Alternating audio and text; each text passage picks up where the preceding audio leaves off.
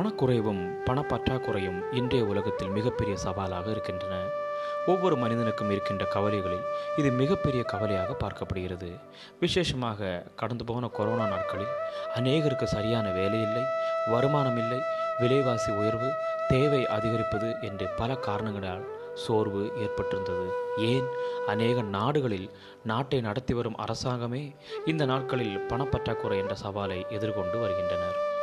பரிசுத்த வேதாகமத்தில் எலியா என்ற தீர்க்கதரிசியையும் அவரை சார்ந்த குடும்பங்களையும் தேசத்தையும் தேவன் போஷித்து வழிநடத்தின விதம் மிகவும் ஆச்சரியமானது. பஞ்சகாலத்தில் தேவன் எலியாவை கேரித் ஆற்றண்டைக்கு போக சொல்கிறார். அங்கே உன்னை போஷிக்க ஒரு ஏழை விதவைக்கு கட்டளையிட்டேன் என்றார்.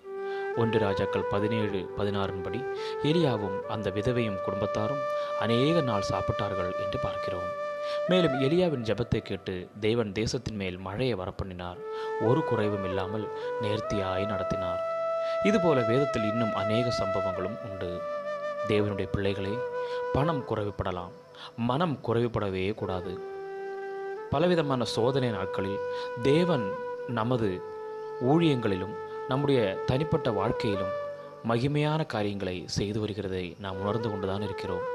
பலவிதமான கொள்ளை நோய்களிலிருந்து நம்மை விலக்கி பாதுகாத்து இன்றைக்கு நம்மை ஜீவனோடு வைத்திருப்பதே அவருடைய மேன்மையான கிருபை என்பதை நாம் நிச்சயம் அறிந்தாக வேண்டும். உங்களுக்கும் பணப்பற்றாக்குறை பெரிய சவாலாக இருந்து சமாளிக்க முடியாமல் இருக்கிறீர்களா? உங்களை காட்டிலும் தரித்திரத்தில் உள்ளவர்களை சற்று நினைத்து பாருங்கள். தேவன் உங்களை இம்மட்டும் நடத்தி வந்ததற்காக மனநிறைவோடு அவருக்கு நன்றி செலுத்துங்கள். எல்லா விதமான சூழ்நிலையின் மத்தியிலும் தரித்திரத்தில் உள்ளவர்களுக்கு உதவுங்கள். தேவன் தரும் மனநிறைவை உள்ளத்தில் நிச்சயம் உணர்வீர்கள். தேவனுடைய கிருபையினாலே பலவிதமான நோய்களின் காலகட்டத்திலும் கொள்ளை நோய்களின் காலகட்டத்திலும் ஒரு மனநிறைவான போதும் என்கிற எண்ணத்துடனான வாழ்க்கைதான் சிறந்த வாழ்க்கையாகும். அதற்காக நாம் பிரயாசப்படுவோம். தேவன் நமக்கு கிருபை செய்வாராக. ஆமேன். God you all